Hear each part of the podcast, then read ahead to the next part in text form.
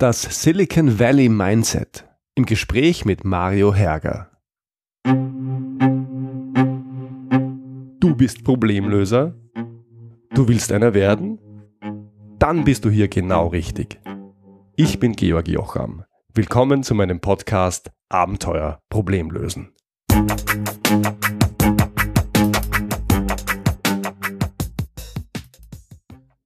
Heute soll und darf es um die Frage gehen, welches Mindset und welche Einstellung wir in Zeiten wie diesen brauchen, in Zeiten steigender Dynamik und fortschreitender Digitalisierung. Dazu habe ich mir einen Gast eingeladen, der es wissen muss.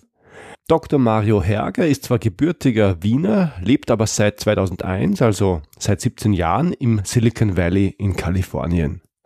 Mario Herger forscht nach Technologietrends und schreibt Bücher, unter anderem das Buch Das Silicon Valley Mindset, was wir vom Innovationsweltmeister lernen und mit unseren Stärken verbinden können. Darüber hinaus berät er mit seinem Unternehmen Enterprise Garage Consultancy andere Unternehmen zu Themen wie Foresight Thinking, Innovation, Entrepreneurship, Kreativität, Silicon Valley Mindset und Gamification. Hier mein Gespräch mit Mario Herger. Mario, ich beginne mit meiner Lieblingseinstiegsfrage. Welches Problem löst du eigentlich? Welches Problem löse ich?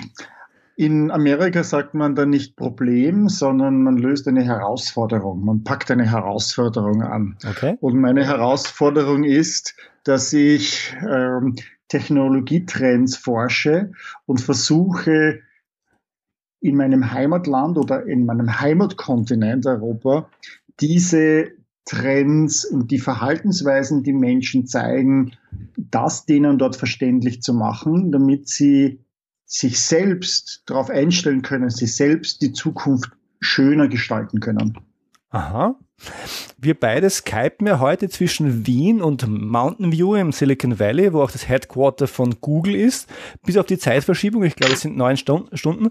Was ist denn aus deiner Sicht der große Unterschied zwischen Europa und den USA und noch spezifischer, was ist der Unterschied zwischen Österreich und Deutschland einerseits und dem Silicon Valley auf der anderen Seite? Ja, natürlich, Amerika ist ein großes Land. Äh, das kann man nicht vereinheitlichen. Das unterscheidet sich sehr stark, je nachdem, wo man ist. Ich kann also spezifisch für das Silicon Valley sprechen. Ich wohne hier zwischen äh, San Francisco und San Jose. Das ist eine, eine, eine Gegend, die gerade mal uh, sich über 100 Kilometer erstreckt und auf der dreieinhalb Millionen Menschen leben. Und auf dieser Fläche sind halt sehr, sehr viele gut ausgebildete Menschen, die großen Herausforderungen anpacken wollen. Wir wissen es, wir kennen Firmen wie beispielsweise Netflix, Apple, Uber, Google, Airbnb, ja, all diese Firmen sind aus dieser Gegend gekommen und die beeinflussen unsere die Art, wie wir leben, die Art, wie wir Geschäft machen, die Art, wie wir uns gegenüber verhalten, die Art, wie wir kommunizieren.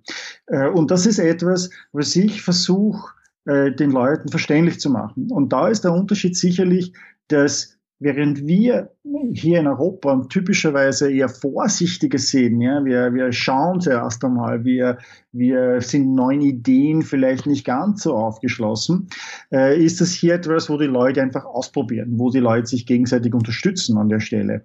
Und äh, es gibt nicht, ist nicht alles toll hier. Ganz im Gegenteil. Man braucht nur mal auf der Straße fahren und weiß, wie viele Schlaglöcher es da gibt und wie schlecht der öffentliche Verkehr ist und wie viel Obdachlosigkeit es gibt. Aber wenn wir selbst verstehen, was hier gut ist und das mit unseren eigenen Stärken, wo wir stark sind, wo wir großes Wissen haben, verbinden können, dann frage ich mich immer, was könnte, was könnten wir wirklich schaffen, wenn wir das zusammenbringen? Mhm. Du sagst gegenseitig unterstützen. Ich hatte heute gerade einen netten Termin am Nachmittag mit einem Unternehmer. Und das Schöne, das typisch äh, nicht mitteleuropäische war, der hat zu jeder Idee, die ich hatte, eine weitere Idee gehabt, wie man mein Thema weiterdenken kann. Und, und das hat, ist immer mehr gewachsen. Das ist bei uns eine, ein, eine Seltenheit. Solche Gespräche führe ich eher selten und die machen mir großen Spaß. Ist es das, was du meinst, wenn du sagst, wir brauchen mehr Amerika in Österreich und ich nehme auch in, an, ich nehme an, auch in Deutschland? Ja, das ist sicherlich eines dieser Verhaltensweisen, eine dieser Verhaltensweisen, die man hier ganz stark im Silicon Valley sieht, generell auch in den USA, an vielen anderen Stellen, dass man äh, Ostküste, New York ist man neuen Ideen sehr rasch aufgeschlossen und man man nimmt eine Idee und trägt sie weiter. Man, man nimmt die Idee und versucht sie mit jemandem weiterzubauen, auszuüberlegen, was kann da noch damit gemacht werden, wer könnte dann noch helfen. Und das sind die Dinge, die, die konstruktiv an der, an der Idee weiterarbeiten.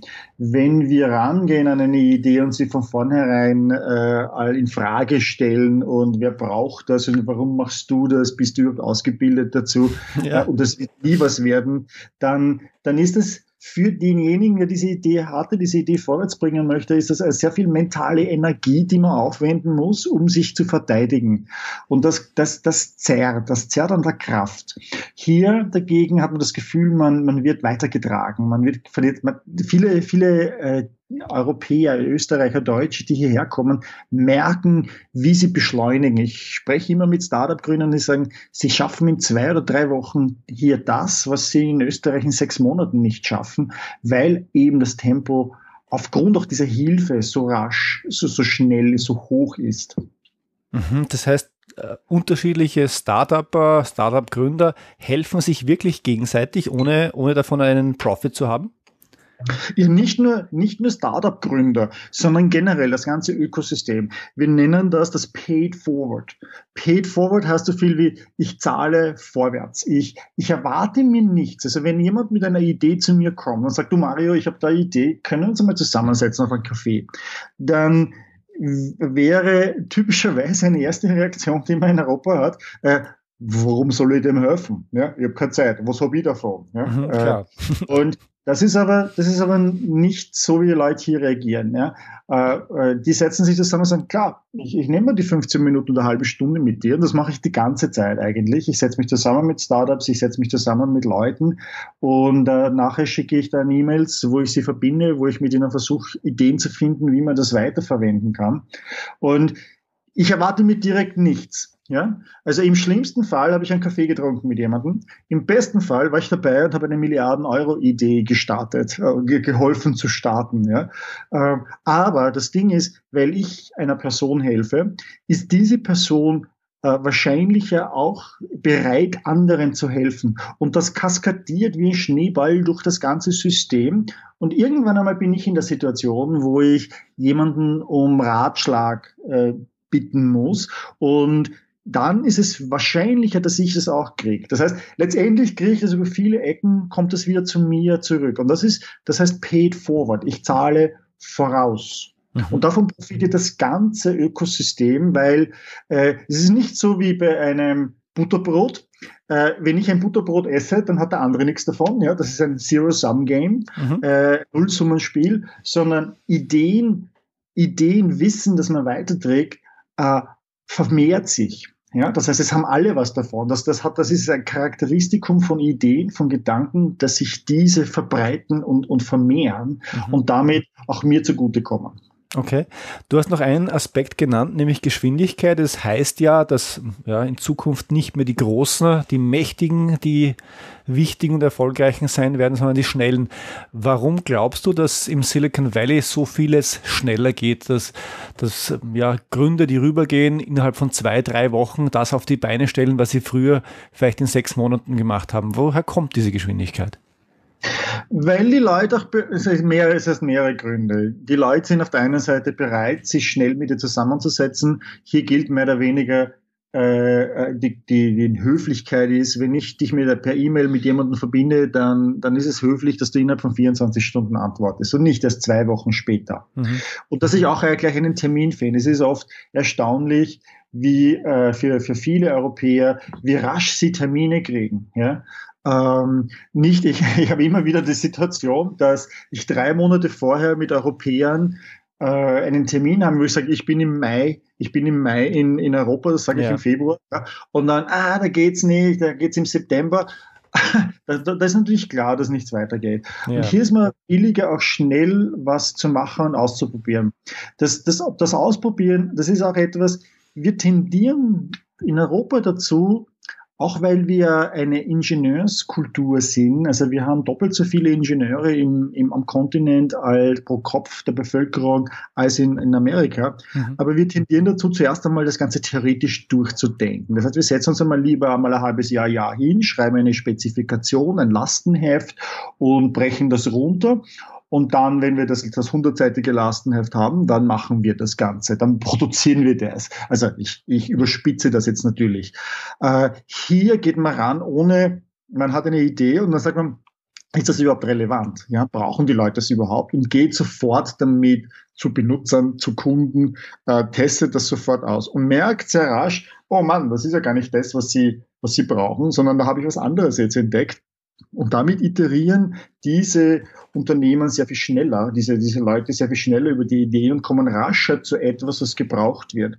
Und das ist etwas natürlich in einer äh, in Unternehmen, die so nicht reagieren, wo man zuerst einmal alles sich links und rechts absichern muss, das Ganze durchdenkt, schriftlich alles festhalten muss, ist das natürlich ein Problem. Mhm. Ein Unternehmen, das schnell iteriert, das schnell solche Loops durchläuft, ähm, hat natürlich viele Sachen dabei, die scheitern. Das muss so sein. Ja, da, da scheitert man wahrscheinlich 80, 90 Prozent der Zeit mit den Gedanken, die man hatte, stellt sich nichts heraus. Aber die 10 Prozent hat man dann ganz sicher, das funktioniert.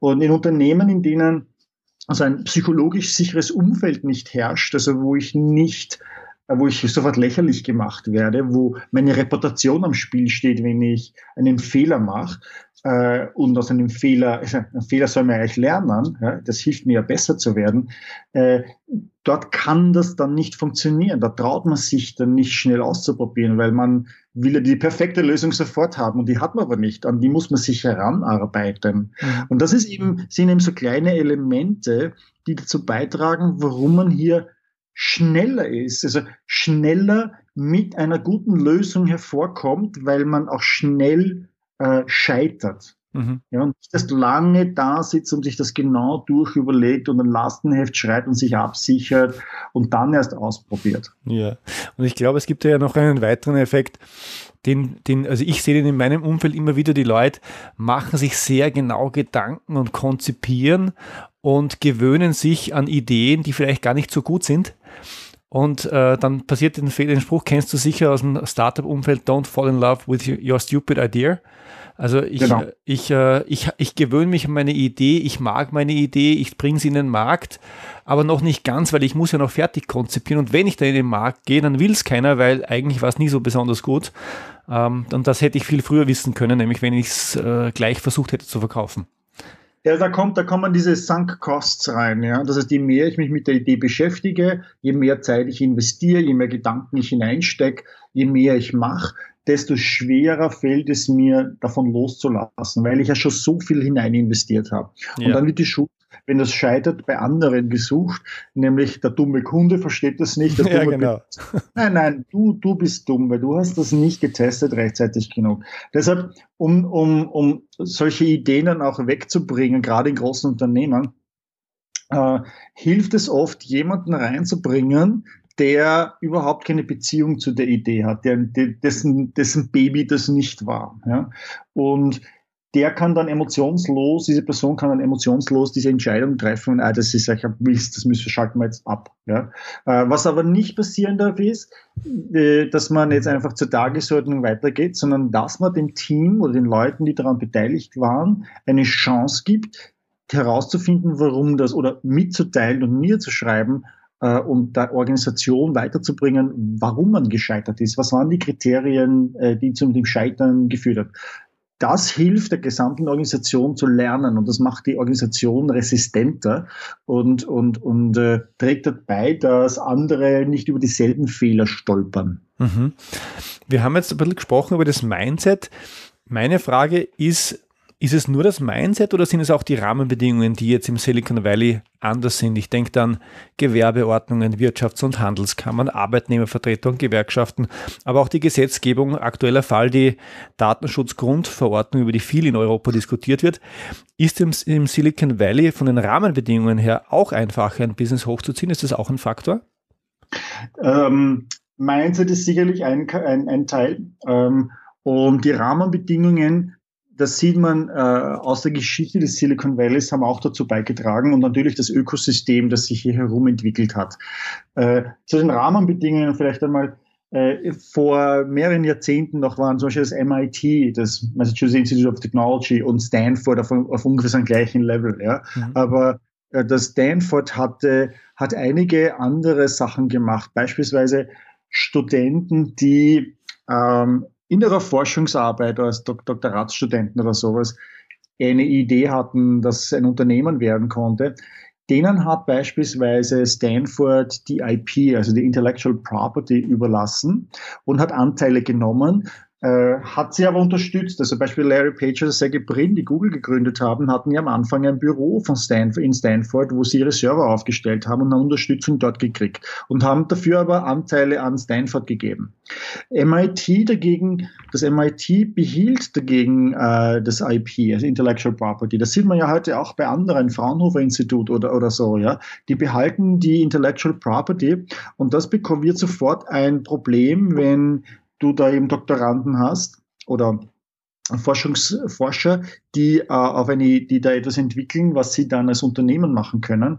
Weil wenn das Unternehmen nicht die Intellectual Property besitzt, dann gibt's nur Probleme, dann kriegst du keine Investoren, ja. Weil das weiß man ganz genau, äh, selbst wenn man da kein Business hat, muss man Lizenzen abdrücken und so weiter, ja. Mhm. Und das ist ein Unterschied, der begonnen hat bereits sehr früh in den 50er Jahren, äh, dass Stanford da hier einen kleinen Schritt gesetzt hat, eine kleine Maßnahme gesetzt hat, die dazu geholfen hat, dass aus Stanford halt wirklich Zehntausende Unternehmen hervorgegangen sind. Also direkt aus, der, aus Stanford sind 6000 Unternehmen hervorgegangen, von Alumnis wurden über 40.000 Unternehmen gegründet. Äh, und dann natürlich kann man beispielsweise ein, ein Unternehmen sehr, sehr rasch gründen. Ich habe ich hab in Österreich ein Unternehmen gegründet und ich habe in in äh, den USA Unternehmen gegründet. In Österreich ist es so, da muss man physisch anwesend sein, weil man beim Notar sitzen muss, unterschreiben muss, zahlen muss. Dann muss man Bankkonto machen, da braucht man alle möglichen Bestätigungen von der Bank, dass es ist. Dann wird noch teilweise umgenommen und, und gecheckt, ob der Markenschutz verletzt wird etc. Man zahlt mehrere tausend Euro, um so ein Unternehmen zu gründen. In den USA sitze ich einfach nur vom Computer und 15 Minuten habe ich alles durch online. Ich habe äh, äh, 299 Dollar gezahlt, das ist schon das Premium-Paket gewesen. Und zwei Wochen später habe ich alles zugesandt gekriegt, was ich brauchte. Also von offiziellen Unterlagen über die Gründungszertifikate bis zu Stempeln und, und Anteilsscheinen, Blankoformulare etc. und, und damit kann ich viel schneller sowas gründen. Äh, ich habe keine, natürlich gibt es je nachdem auch in welcher Industrie du bist, gibt es jede Menge Regulierungen und so. Aber generell hat man das Gefühl, dass man wirtschaftlich viel mehr Freiheiten hat, äh, Möglichkeiten hat, auch Sachen, neue Sachen zu machen.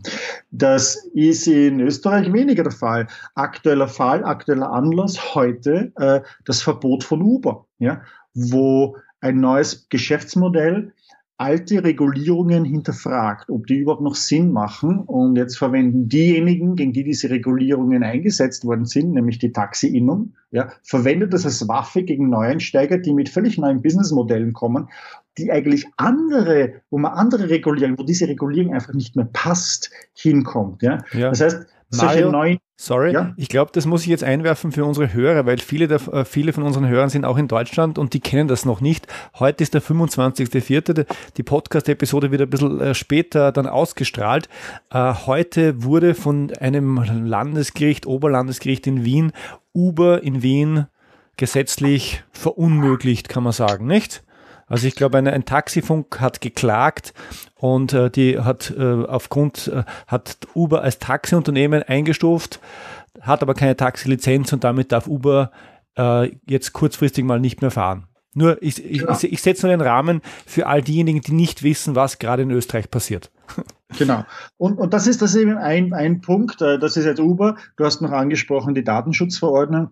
Das ist das nächste große Ding, das eigentlich uns auch behindert, überhaupt relevant zu sein in der digitalen Welt. Mhm. Ähm, ich bringe immer das Beispiel, wenn man sich anschaut, äh, heute beispielsweise sind die fünf wertvollsten amerikanischen Unternehmen sind Apple, Amazon, Facebook, Google und Microsoft. Diese fünf Unternehmen haben einen gemeinsamen Wert von 3600 Milliarden Dollar.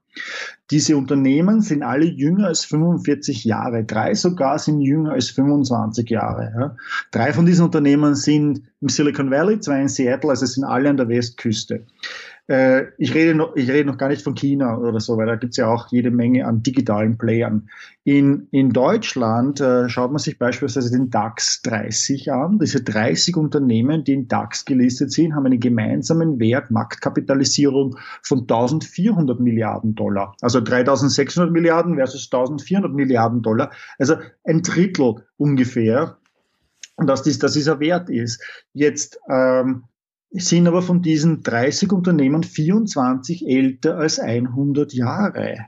Äh, ein einziges Unternehmen da, das ist zugleich das wertvollste, wurde aber jetzt letztes Jahr 45 Jahre, das ist die SAP. Das ist das einzige digitale Unternehmen Deutschlands oder vielleicht sogar generell Europas, das Weltbedeutung hat. Und selbst das ist im Vergleich zur Einwohnerzahl 320 Millionen Amerikaner, 90 Millionen Deutschsprachige, müssten wir ein Unternehmen haben, das in dieser Größenordnung von 500, 600 Milliarden Dollar Bewertung mitspielt. Und das hat mit 135 Milliarden Dollar eben nicht diese Signifikanz, mhm. äh, wie man sie denken würde. Die Datenschutzverordnung dann wiederum behilft uns, oder, oder verhindert, dass wir überhaupt Big Data anlegen. Und wie sich jetzt herausstellt, ist gerade in einem Disziplin wie künstlicher Intelligenz, Maschinenlernen, neuronalen Netzen, sind Big Data, ist Big Data eine Grundvoraussetzung, mit denen ich diese Maschinen füttere und lerne. Jetzt haben wir das schon nicht, weil wir solche Angst haben ja davor, dass wir irgendwelche Datenschutzverletzungen machen. Die Ingenieure designen die Systeme schon gar nicht in einer Weise, dass sie Daten erfassen, weil sie dann nur in die Schwierigkeiten geraten. Und das hindert uns jetzt bei den nächsten Schritten. Und es ist aber alles, es transformiert alles in, in, in die digitale Welt. Wir sehen das bei autonomen Autos, wir, wir sehen das bei Chatbots, wir sehen das in der Medizintechnik, ja. Äh, es ist, es ist ein Wahnsinn. Wir spielen da keine Rolle. Wir katapultieren uns gerade aus der Wirtschaftsgeschichte, aus der Erfolgsgeschichte der Welt. Es ist verständlich, warum wir solche Ängste haben, warum wir eine Datenschutzverordnung haben. Aus unserem Kulturkreis kamen zwei äh, Regime hervor, die Nazis und die Kommunisten, die massive Datenschutzverletzungen gemacht haben gegenüber ihren Mitbürgern, die die Menschen umgebracht haben. Äh, und da ist man sehr ängstlich, verständlich. Aber das, wir schießen hier weit über das Ziel hinweg. Und äh, das wird uns zurückhalten. Wir werden keine relevante Rolle spielen in all diesen Bereichen, die sind, die momentan sich transformieren, weil wir in dieser Technologie äh, gesetzlich die Rahmenbedingungen nicht geschafft haben und uns selbst ein Bein stellen. Mhm. Das ist auch der Eindruck, den ich habe, wenn ich mit vielen Kollegen spreche, die sich mit Digitalisierung und Online bei uns beschäftigen. Ja, dann ist die berechtigte Frage, was sollten wir deiner Meinung nach in Europa denn anders machen? Was sollten wir auf Ebene des Einzelnen, aber auch auf gesellschaftlicher Ebene oder auch auf Ebene der, der Gesetzgebung in Europa anders machen, damit es besser wird? Ja, zuerst einmal vielleicht auf der, auf der, auf der individuellen Ebene. Dazu muss man verstehen, wie man sich selbst verhält. Es hat sehr viel mit Mindset, mit Mindset, das sind für mich Verhaltensweisen äh, zu tun. Und das beginnen bei jedem selber. Das ist nicht jetzt die Firmenkultur, die man ändern muss, weil Kultur ist immer dieser große Begriff. Kultur setzt sich aber zusammen aus vielen kleinen Verhaltensweisen. Und Kultur, wenn man sagt, die Firmenkultur, die trägt das nicht. Die, ich wäre ja gern innovativ, ja, aber die anderen, es sind immer die anderen, die schuld sind. Es beginnt tatsächlich bei jedem selber. Ich sehe das immer mit Besuchern, mit Delegationen, die herüberkommen. Ich muss auch nicht wissen, ob ich jetzt in Europa einen Vortrag halte, ob ich also in Europa auf dem, auf dem Kontinent stehe oder in Amerika, weil die erste Frage gibt sie sofort, gibt es sofort Preis. Es ist, die erste Frage in Europa ist immer eine negative. Ja? Es wird immer über die Ängste und Gefahren und Risiken gesprochen. Mhm. Äh, und damit beginnt das bei sich selbst. Das heißt aber auch, man muss erkennen, was sind die Verhaltensweisen, die man die man zeigt, die einen dabei behindern.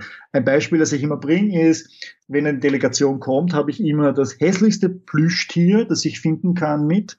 Und sobald jemand etwas Negatives sagt, also zum Beispiel sagt, ja, das würde ja bei uns nicht funktionieren, da würde sich ja der Betriebsrat äh, sträuben. Oder mhm. äh, geben Sie mal diesen, diesen Gesetzesentwurf oder diesen, diesen, diesen äh, Text, der Gesetzestext an, an, unseren, äh, an unsere Rechtsabteilung und die wird ihnen das zerfetzen. Ja. Dann beenden diese Leute die Diskussion. Ja? Da kriegen sie dann dieses Plüschtier und eigentlich müssen sie diesen Satz dann umformulieren. Sie müssen reden, wie können wir das mit dem Betriebsrat schaffen? Wie können wir den Gesetzestext oder diesen Rechtstext so umformulieren, dass äh, auch die Rechtsabteilung dabei wäre und dass wir das Risiko hier minimiert, minimieren. Risiko haben wir immer, aber dass wir doch äh, weiterkommen. Mhm. Und plötzlich laden sie zu einer Diskussion an. Das ist die individuelle Seite. Das heißt, es hilft einem zu erkennen, wie man sich selbst verhält. Das ist also die klassische Coaching-Frage. Wenn wer sagt, es geht nicht, dann lautet die Frage automatisch, was muss denn passieren, damit es geht und was kannst du machen, damit es doch geht? Ge genau, genau. Und viele sind so in ihrer Ding drinnen, das haben wir schon probiert, hat damals nicht geklappt, bla bla bla, ja, dass sie, dass sie äh, diese Diskussion auf diese Weise abschalten, ja, und, und, und sofort alle Gründe finden, warum diese Lösung nicht funktionieren kann. Sie finden alle Probleme für eine Lösung, ja. Das ist unsere Mentalität. Ja. Ähm, und dann natürlich auf, auf, auf, auf höherer Ebene, da beginnt es zuerst einmal damit, dass, dass natürlich viele unserer Entscheidungsträger diese Dinge nicht verstehen, ja, die da kommen. Und das ist, das ist jetzt nicht spezifisch für Europa. Wir haben das jetzt unlängst gesehen, als Mark Zuckerberg vor dem Senat äh, einen Untersuchungsausschuss wegen dieser Datenschutzskandal äh, ähm, mit Cambridge Analytica ja. aus musste. Da hast du den Fragen der Senatoren erkannt, die waren noch nie im Internet. ja, die, die, haben, die haben, sind auch ja. schlecht gebrieft von ihren Mitarbeitern, muss man ehrlich sagen. Ich war echt überrascht. Das war, das war, das war katastrophal, ja. Und das ist, das ist hier. Und jetzt hast du dann aber natürlich auch deutsche oder österreichische Gesetzgeber, die eigentlich diese Dinge nicht verstehen. Äh, und wir sind eigentlich immer in Reaktion und nicht in Aktion. Das heißt, wir reagieren auf Sachen. Wir, wir sind immer nachrangig, anstelle aktiv zu sein und schon im Vorfeld herauszufinden, wie wir das beeinflussen wollen, wie wir das positiv verwenden möchten. Äh, und das ist einmal zuerst etwas, wo sich äh, eben Politiker und Regulierer und Regierungsvertreter damit auseinandersetzen müssen und den größeren Zusammenhang zu verstehen haben. Das tun sie heute nicht. Sie reagieren eben immer nur, wenn schon das Kind mit dem, mit dem Bade ausgeschüttet worden ist. Mhm. Und erst dann kann man natürlich Gesetze und Policies machen, die Sinn machen. Ich meine, schau dir an, das Cookie Law, ja, das ist das dämlichste Law, das man sich Gesetz, das man sich vorstellen kann, äh, weil man es nicht verstanden hat, weil man auch von der Geschwindigkeit in der Gesetzgebung auf äh, Länderebene oder auf äh, europäischer Ebene einfach zu langsam ist und die, die Welt sich sehr rasch weiterentwickelt. Mario, ich glaube, das musst du für unsere Hörer erklären. Also mir sagt was, aber unsere, unseren Hörern glaube ich nicht. Was ist das Cookie Law und warum ist es schlecht? Ja, Cookies sind ja in, in, beim, beim Browsen im Internet, äh, krieg, äh, werden von der Website, können von der Website Cookies gesetzt werden. Das ist ein kleiner Marker, äh, ein, eine kleine Textdatei, die in der Browser äh, im Browser Cache abgelegt wird und auf die die Website, wenn man sie wieder besucht, zugreifen kann, damit sie weiß, ob diese Person schon da war. Das heißt nicht, dass man weiß, wer diese Person ist, man weiß nur, äh, dieser Browser mit dieser Adresse auf diesem Computer war schon einmal auf der Seite. Und dann kann man vielleicht aufgrund der Historie, was diese Person auf dieser Seite gemacht hat, mehr Informationen herausfinden äh, oder besser, besser, besser äh, Informationen bereitstellen für diese Person. Mhm. Und äh, die Europäische Union hat, ich weiß jetzt nicht, ob es ein Gesetz ist oder eine, eine Direktive oder wie das immer heißt, hat jedenfalls ähm, äh, etwas, ein, etwas verabschiedet, das zwangsweise verpflichtend für die Website gemacht hat, dass ein Disclaimer, also eine kleine, ein kleines Pop-up kommt, das sagt, diese Seite verwendet Cookies, wenn du damit einverstanden bist, klicke drauf hier und so weiter. Ja. Und ich merke das natürlich, jetzt komme ich mit meinem amerikanischen Computer aus Amerika und komme hier und jede Seite, die ich besuche, plötzlich habe ich diese Pop-ups überall. Ja, das darf doch nicht wahr sein. Das hat sich niemand durchgedacht. Das hat auch niemand verstanden, dass damit keine privaten Informationen ausgelesen werden können. Ich weiß nicht, wer du bist, äh, etc. Das heißt, man hat hier einen Mörder-Tamtam gemacht, Mörderaufwand für eine Nebensächlichkeit und die Welt hat sich inzwischen jetzt schon weiterentwickelt. Das andere Sachen, die vielleicht viel kritischer sind, dass man auf die erst viel später draufkommt. Ähm, und da sieht man, dass, dass die zu langsam reagieren und auch das auch sehr schlecht verstehen. Ja. Mhm. Also einiges zu tun bei uns in Europa. Du hast ganz zu Beginn unseres Gesprächs schon gesagt, es gibt auch Dinge, die können wir gut. Äh, darin sind wir Europäer gut. Was ist es denn, was wir gut können, dass wir vielleicht sogar besser können als die Amerikaner und auf das wir in Zukunft bauen können und sollen? Was ist das? Ja, also sicherlich eines, äh, wir haben gerade im deutschsprachigen Raum auch dieses Handwerkswesen, das äh, ja seit Jahrhunderten vorherrscht. Also, dass man eine Ausbildung macht, als, als, sich als Lehrling, äh, Geselle wird, dann Meister wird. Das duale System, Und ne? Dieses, das, genau, das, diese, dieses Zunftsystem, dieses Handwerkssystem, das ja für viele Berufe nach wie vor ähm, vorhanden ist und zu einer äh, Qualität führt von Handwerk und, und Dienstleistungen, ist natürlich etwas, was man überhaupt nicht leicht kopieren kann. Ja, das ist so wie, als ob wir das versuchen, das Silicon Valley zu kopieren. Das kann man auch nicht so einfach kopieren und das mhm. Handwerkswesen kann man auch nicht kopieren. Und deshalb kommen halt diese Sachen hoch wie äh, das, das deutsche Ingenieurstum, ja, oder die, die, äh, was weiß ich, die Feinmechanik, ähm, äh, in, in der wir so gut sehen. Ja, also auf, auf Maschinen, die aus unserem Kulturkreis kommen, werden die Produkte der Welt produziert. Ja? Also, das ist ich, wenn du, wenn du nach China gehst, in Shenzhen bist und dort siehst, wo die iPhones produziert werden, dann wirst du Siemens-Maschinen sehen. Mhm. Die besten Autos kommen aus Europa, äh, die aktuell besten Autos. Ja? Die,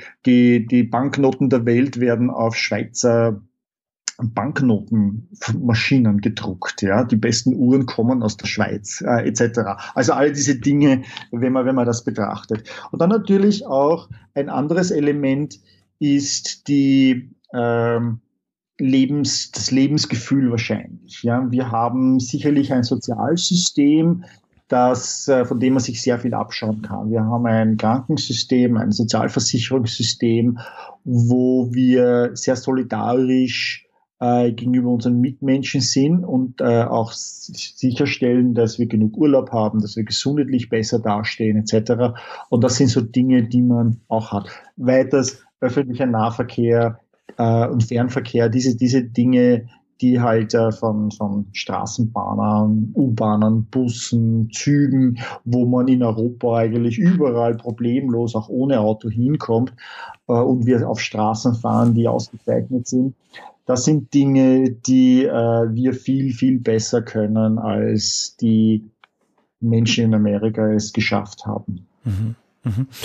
Äh, du kennst dich auch aus, aus, mit Startups, bist in einigen Beiräten, bei Inkubatoren. Und die Startup-Szene erlebt ja auch in Mitteleuropa einen großen Hype. Man hat den Eindruck, die jungen Menschen wollen heute alle in Startups arbeiten oder noch besser selber eins gründen. Ähm, gleichzeitig fehlen in Europa mit wenigen Ausnahmen die ganz großen Erfolgsgeschichten. Ist es nur meine Wahrnehmung oder ist das tatsächlich so? Und wenn ja, was muss anders werden, damit Startup auch bei uns funktioniert, wie es im Silicon Valley funktioniert? Ja, nun zuerst einmal würde ich, ich vorsichtig mit dem Wort Hype. Äh, weil Hype ist immer so, hat diese negative Konnotation, dass das ja weggehen wird und dass das irgendwas ist, was ja, das wird jetzt gerade einmal und dann, das ist eher Mist eigentlich, sondern ich finde es sehr, sehr wichtig, dass wir heute so einen positiven Fokus auch haben und ein Interesse an Startups.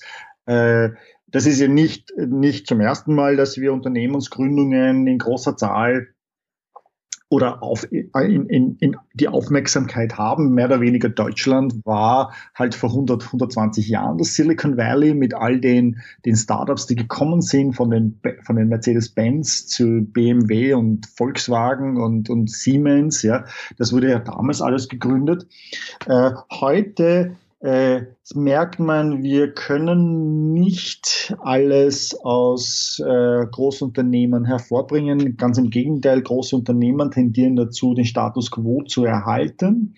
Äh, und Startups, vielleicht eine lustige Definition, ein Startup ist mehr oder weniger ein Unternehmen, das nicht weiß, was sein Produkt oder seine Dienstleistung ist, das nicht weiß, wer seine Kunden sind und das nicht weiß, wie man Geld damit macht.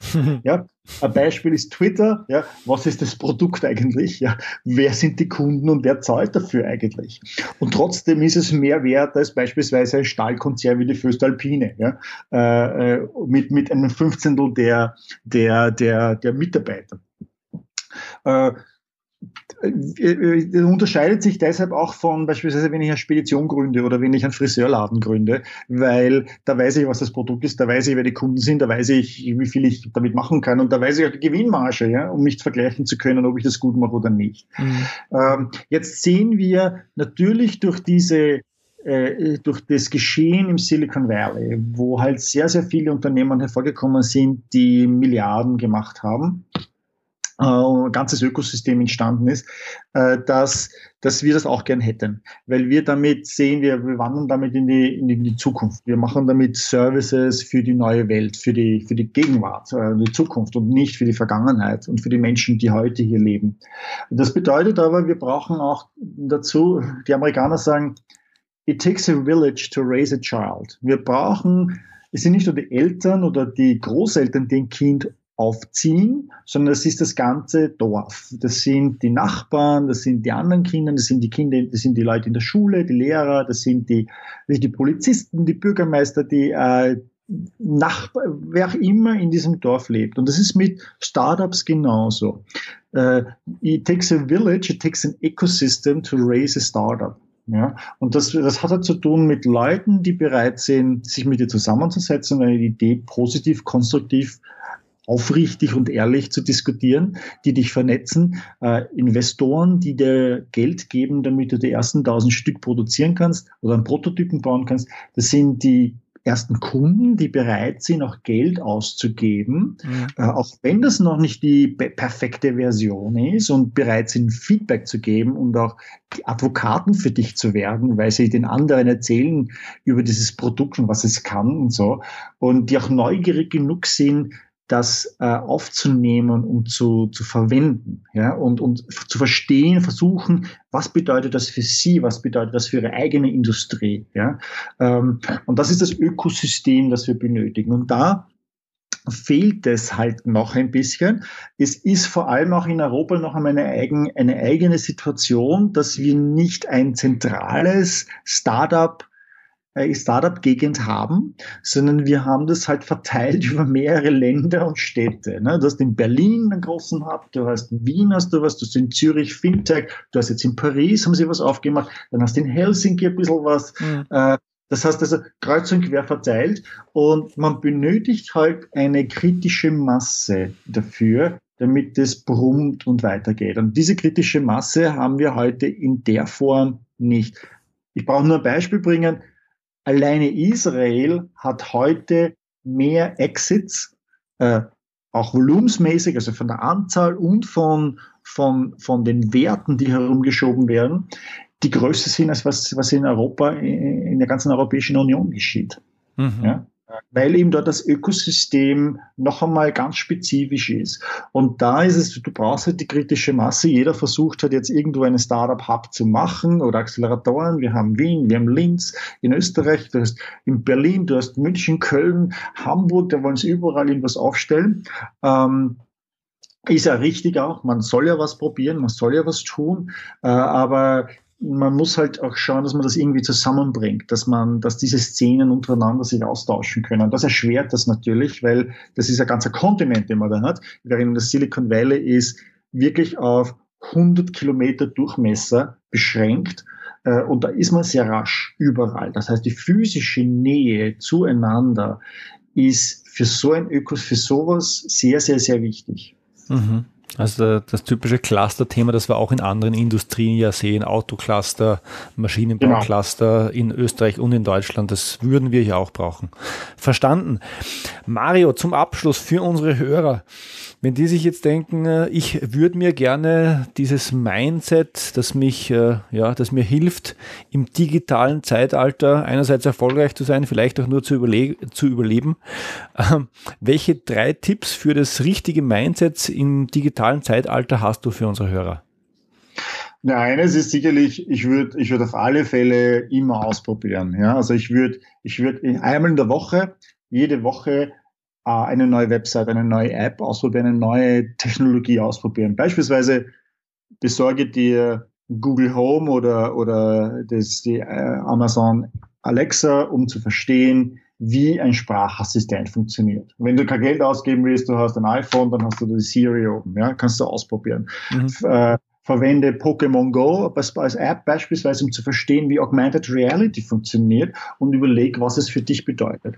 Das heißt, diese Neugierde, neue Technologien auszuprobieren und nicht gleich die erste Reaktion zu haben, oh, die, die, die Siri die, oder, oder Google Home, da will ich ja nicht, dass die immer zuhört. Ja, ja dann kann man ja auch die Technologie nicht verstehen. Ja? Und mhm. oft sind diese Ängste eigentlich unbegründet. Ein anderes Mindset ist, das beginnt damit, dass man selbst hört, beginnt zu hören, wie reagiere ich auf eine neue Idee? Wieso habe ich eine Abwehrhaltung, wenn mir jemand auf einem Meetup eine neue Idee erzählt? Und ich habe zuerst, finde zuerst die negativen Sachen. Man beginne sich selbst zu analysieren, warum er so reagiert. Und wenn man das besser versteht, dann kann man auch dagegen arbeiten, um positiv zu reagieren. Mhm. Ja? Und das Dritte ist sicherlich, dass man äh, dieses Paid Forward macht. Das ist sicherlich etwas, äh, das sehr rasch helfen kann und auch von Erfolg gekrönt wird. Man, ich habe das jetzt von mehreren Leuten gehört, die, nachdem sie mein Buch gelesen haben, das, das habe, habe ich jetzt ganz bewusst gemacht. Und tatsächlich hat, haben mir dann einige gesagt, ja, das funktioniert. Ich habe den Leuten geholfen, ich habe mich hingesetzt, ich habe nichts erwartet und halbes Jahr später oder ein Jahr später plötzlich wird mir was zugetragen, weil ich eben einem Jahr jemandem geholfen habe und das funktioniert. Und dieses Paid Forward selber ausführen. Und dann merkt man eh langsam, was man noch alles machen kann, was man noch alles tun kann. Und diese Verhaltensweisen werden dann zu Gewohnheiten, dass man so ist, dass man der To-Go, der, der äh, Go-To-Guy wird, ja, die Person, zu der man geht, um eine neue Idee zu, zu hören, äh, zu testen äh, etc. Und damit ergeben sich neue Gelegenheiten für einen. Man trifft neue Leute, man hat wieder tolle Ideen, man macht vielleicht womit, ja, man kriegt Ideen selber für seine eigenen Dinge und öffnet damit ganz neue und unerwartete Horizonte. Mhm, super, danke für die drei Tipps, alle drei auch für mich persönlich sehr wertvoll. Mario, du schreibst Bücher, die verlinken wir natürlich in den Show Notes. Du hältst Vorträge, du organisierst Reisen in Silicon Valley, wenn ich es richtig verstanden habe. Wo finden unsere Hörer, äh, die sich für dich und deine Arbeit interessieren, denn noch mehr von dir? Ja, ich habe mehrere Webseiten, ich habe auch mehrere Bücher geschrieben. Also meine letzten beiden Bücher waren zum Thema das Silicon Valley Mindset. Die letzten beiden Bücher sind beide auf Deutsch erschienen. Äh, das Silicon Valley Mindset äh, gibt auch die Seite, die heißt das siliconvalleymindset.com, wo ich auch regelmäßig noch blogge und, und das Buch ist, das findet man dort. Das, das Buch, das jüngste Buch heißt Der letzte Führersche Neuling ist bereits geboren, wo ich ganz speziell tief auf die Automobilindustrie eingehe, wo ja sich ja hier sehr, sehr viel jetzt momentan ändert und auch das aus dem Silicon Valley getrieben wird, von elektrischen Fahren, Tesla zum äh, autonomen Fahren, ja, wo ja Google sehr weit ist und generell über 50 Firmen heute äh, autonome Autos testen. Das ist ein Buch, das sehr der sehr tief und ausführlich eingeht in die momentanen Sachen. Da gibt es auch einen Blog dazu, der heißt der letzte Führerscheinneuling.com, also ganz, ganz einfach. Äh, und ich selbst äh, habe dann jetzt ein Buch, mein nächstes Buch ist schon in Arbeit, das beschäftigt sich jetzt mit der Zukunft. Wie kann ich eigentlich die Zukunft so ein bisschen vorhersagen? Mhm. Äh, Technologietrends. Also wie kann ich Technologietrends erkennen, bevor sie Trends sind? Damit ich die Möglichkeit habe, die Chance habe, sie selbst zu beeinflussen und aktiv dabei zu sein. Und das heißt, das Foresight Mindset, das Buch kommt jetzt im Frühling 2019 heraus, dauert also noch ein bisschen. Äh, und da findet man auf diesen Blogs dann jede Menge Informationen zu mir und auch Kontakte, wenn man ja, sich mit mir zusammensetzen will und eine Idee diskutieren möchte. Wunderbar. Alle Links, die du angesprochen hast und ein paar mehr, gehen wir selbstverständlich in die Show Notes. Mario Herger, Dr. Mario Herger, vielen herzlichen Dank für das ausführliche und sehr informative Gespräch. Dankeschön. Vielen Dank, Georg, und auch vielen Dank fürs Zuhören. Danke, dass du dir diese Episode angehört hast. Bei Entscheidungen in Unternehmen läuft so manches schief. Dazu mache ich gerade eine Studie. Wenn du dabei sein möchtest, dann füll doch bitte einen kurzen Fragebogen mit dem Titel Daran hakt es bei uns im Entscheidungsprozess aus. Das dauert keine zwei Minuten und hilft mir sehr. Hier der Link bit.ly-entscheidungsprozess und bit.ly schreibt man bit.ly, also bit.ly-entscheidungsprozess. Ja, und eine Auswertung der Ergebnisse bekommst du natürlich auch, aber nur, wenn du das möchtest. Wenn dir diese Episode gefallen hat, dann schreib mir bitte eine 5-Sterne-Bewertung auf iTunes, damit noch mehr Menschen auf diesen Podcast aufmerksam werden. Danke und bis zum nächsten Mal.